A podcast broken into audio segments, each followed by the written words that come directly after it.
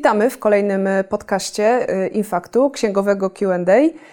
Dzisiaj będę rozmawiać z Magdą na temat dużych zmian od 2018 roku dla dużej części mikroprzedsiębiorców. Będziemy kontynuować temat JPK, jednolitego pliku kontrolnego, a konkretnie będziemy rozmawiać na temat JPK VAT. Kogo to obowiązuje, jak to wysyłać, kiedy. Także serdecznie zapraszamy do wysłuchania kolejnego odcinka. Hej Magda. Cześć. Dzisiaj temat, tak naprawdę kontynuacja tego, o czym już troszkę rozmawiałyśmy, zasygnalizowałyśmy temat dużych zmian, które będą dla mikroprzedsiębiorców od 2018 roku, temat JPK, jednolitego pliku kontrolnego. Ja wiem, że się mocno specjalizujesz w tym temacie, więc przechodzę do Ciebie z kolejnymi pytaniami.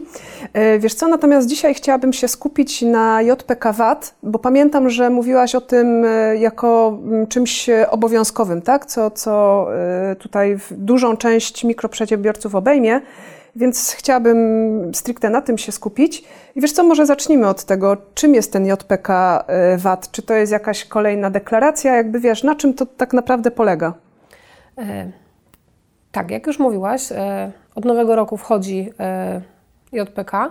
Jednym z pierwszych obowiązków, jakie dotkną mikroprzedsiębiorców już od 1 stycznia, to będzie obowiązek złożenia JPK VAT.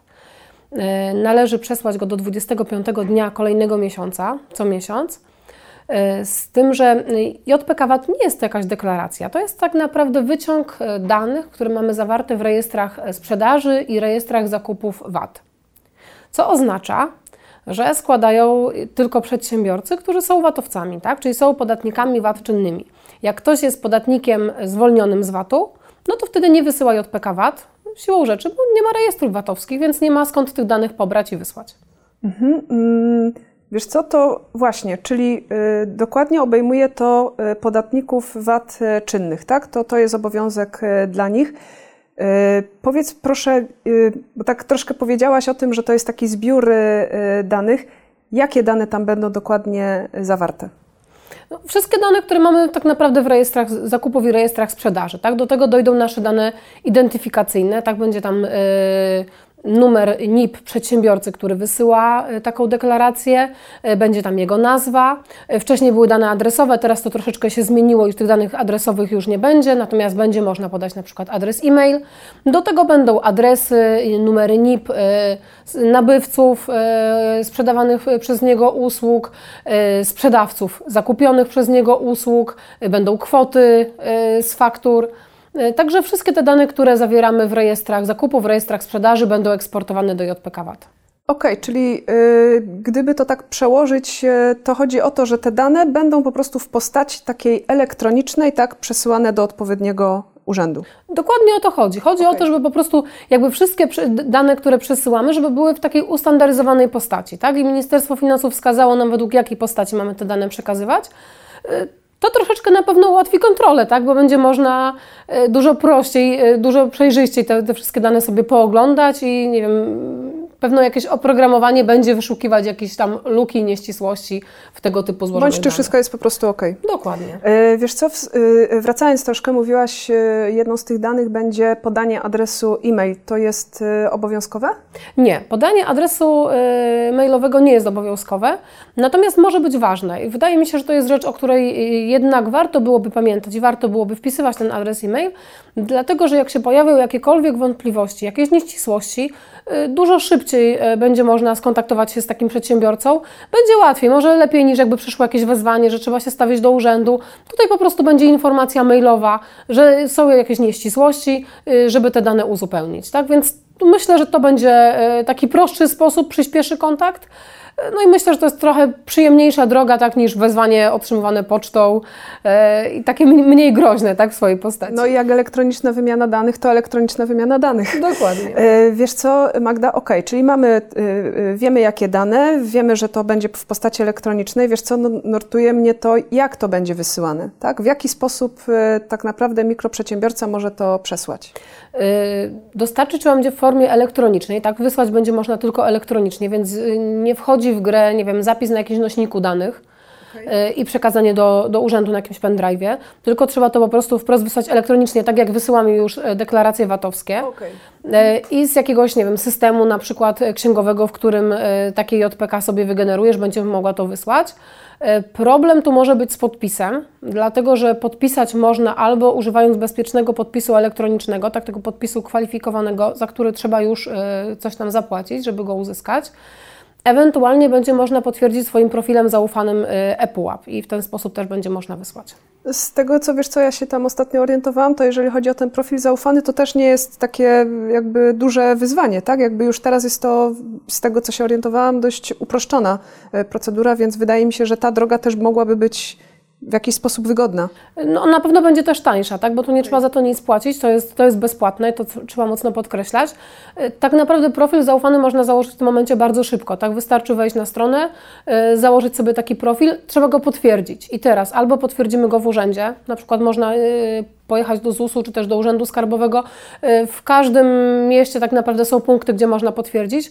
Ewentualnie przez niektóre banki też już można potwierdzić. Tak więc jeżeli ktoś ma tam bankowość elektroniczną, to niektóre banki oferują taką opcję i można potwierdzić to bardzo szybko, nie wychodząc z domu. Tak więc, Dokładnie. Y, ale to trzeba się zorientować, czy jest taka możliwość, okay. więc ja sugerowałabym nie zostawiać tego na 25 lutego, okay. czy jak będziemy mieli wysyłać, tylko zorientować się wcześniej, czy ja na pewno mogę sobie taki profil potwierdzić nie wychodząc z domu, czy nie jest konieczna wizyta w urzędzie. Okay okay. no ja widziałam taką opcję właśnie, że to właściwie wszystko się dzieje y, online, ale tak jak mówisz, trzeba to wcześniej y, sprawdzić. Y, wiesz co, podsumowując, jakby wysyłamy to, czyli tak, jeżeli nie mogę tego wysłać w postaci jakichś nośników danych, nie wiem, dyskietka, pendrive, to znaczy, że ja to wysyłam z programu, tak? Czy tak. dobrze to rozumiem? Tak, wysyłasz to, najczęściej będzie to naj, najprościej pewnie z jakiegoś programu księgowego, który Ci umożliwia stworzenie JPK.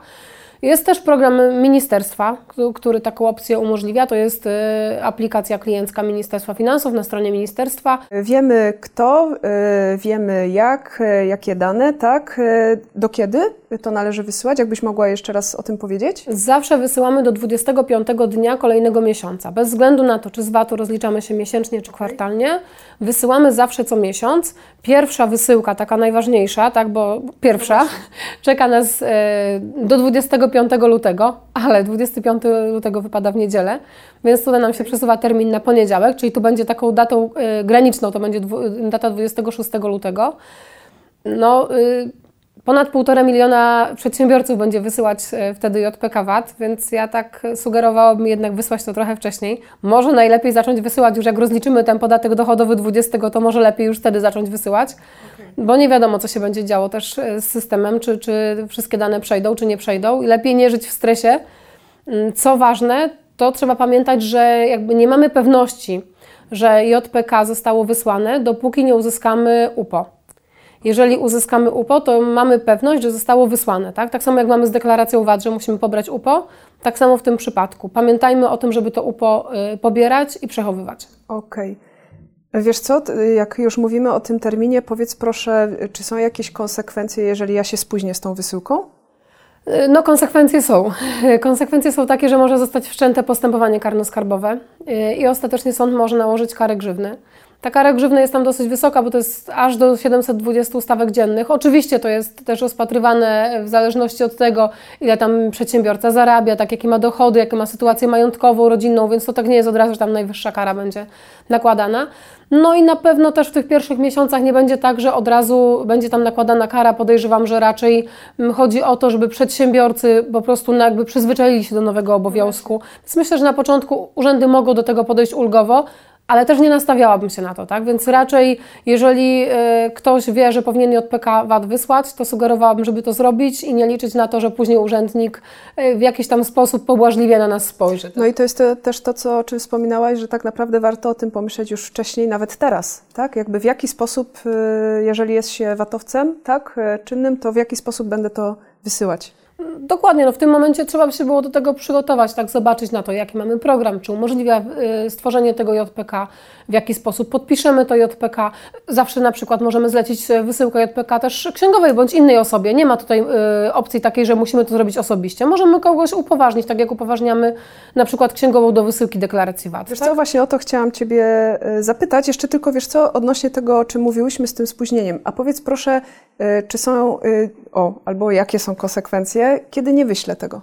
Y, to tak samo jakby było z tym spóźnieniem, tak? Tutaj jakby, to jest jakby z, z tego samego paragrafu bylibyśmy ścigani, tak? Jeżeli nie wyślemy, no jakby grozi nam wszczęcie postępowania karno-skarbowego i nałożenie kary grzywny okay. przez sąd. I wiesz co, to o czym mówiłyśmy, to co mnie bardzo, wiesz, ciekawi, czy ja to muszę robić osobiście, czy ja mogę to, wiesz, zlecić swojej księgowej? Może zlecić księgowej, może zlecić innej osobie. E, co musisz zrobić, to y, UPL-1 należałoby wypełnić, tak, wysłać do urzędu, y, bo wtedy umocujesz tą osobę do wysyłania za Ciebie informacji i ta osoba może wysłać, no powinna się wcześniej upewnić, czy ona ma program i ma możliwości do wysyłki. No właśnie o tym pomyślałam, że tak naprawdę to, to co warto powiedzieć, to zorientować się, czy nasza księgowa, tak, księgowy ma program, który umożliwia, tak, wysyłkę JPK. Dokładnie okay. i prawidłowe jego sporządzenie. Wiesz co, tak odnośnie tego terminu, o którym powiedziałaś, y, czy ja bym mogła to wysłać już teraz? E, jak najbardziej. Ministerstwo nawet zachęca do tego, żeby zrobić to wcześniej. E, wszystkie osoby, które wyślą e, JPK VAT już za październik, listopad i grudzień, mogą dostać wcześniejszy zwrot VAT-u w ciągu tam 25 dni od dnia złożenia deklaracji podatkowej, bez spełnienia żadnych jakichkolwiek dodatkowych warunków, więc takie, taka jakby zachęta jest ze strony ministerstwa. Chodzi przede wszystkim o to, żeby sprawdzić faktycznie, czy ten generowany JPK jest prawidłowy, czy możemy to wysłać, jak to wszystko wygląda. Mm, także jeżeli masz ochotę, jak najbardziej możesz to w tym momencie już wysłać. Co ważne, jeżeli wysyłasz teraz, e, to ta struktura będzie troszeczkę inna niż ta struktura obowiązująca od 1 stycznia. Dlatego, że teraz jest tych danych więcej. Nie ma w tym momencie na przykład adresu e-mail, okay. ale musisz na przykład swoje dane adresowe wpisać. Okay. Od 1 stycznia tego już nie będzie. Okay. Wiesz co, Magda, ja Ciebie, wiesz, zawsze na koniec lubię zapytać, jakbyś podsumowała takie najważniejsze elementy, o których mikroprzedsiębiorca powinien pamiętać w kontekście JPK e, VAT. Co by to według Ciebie było, tak? O czym warto już teraz pomyśleć i później, tak? E, co najważniejsze, to pamiętać, że zawsze do 25 dnia miesiąca. Nie zwracać uwagi, jak się rozliczam z VAT-u, to jest od siebie niezależne. Czyli okay. to jest taka rzecz, o której zawsze należy pamiętać. Po Czyli niezależnie, czy się rozliczam miesięcznie, czy kwartalnie, tak czy tak, JPK wysyłam co miesiąc. Dokładnie. Okay.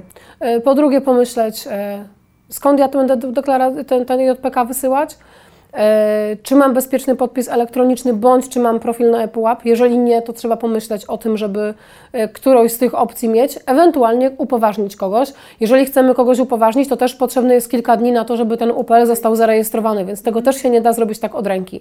Dlatego należy się mocno zastanowić nad tym wcześniej. Okej. Okay. Bardzo Ci dziękuję. Myślę, że do tematu jeszcze wrócimy, bo, bo to jakby takie duże zmiany, tak, które czekają mikroprzedsiębiorców, ale za te wszystkie porady, jak zwykle, bardzo Ci dziękuję. Dziękuję. E, bardzo dziękujemy. E, w razie jakichkolwiek pytań dotyczących JPK, tego jak to wysyłać, kiedy, zachęcamy do pozostawiania komentarzy. Będziemy czuwać i na pewno odpowiemy na wszystkie pytania. Bardzo dziękujemy.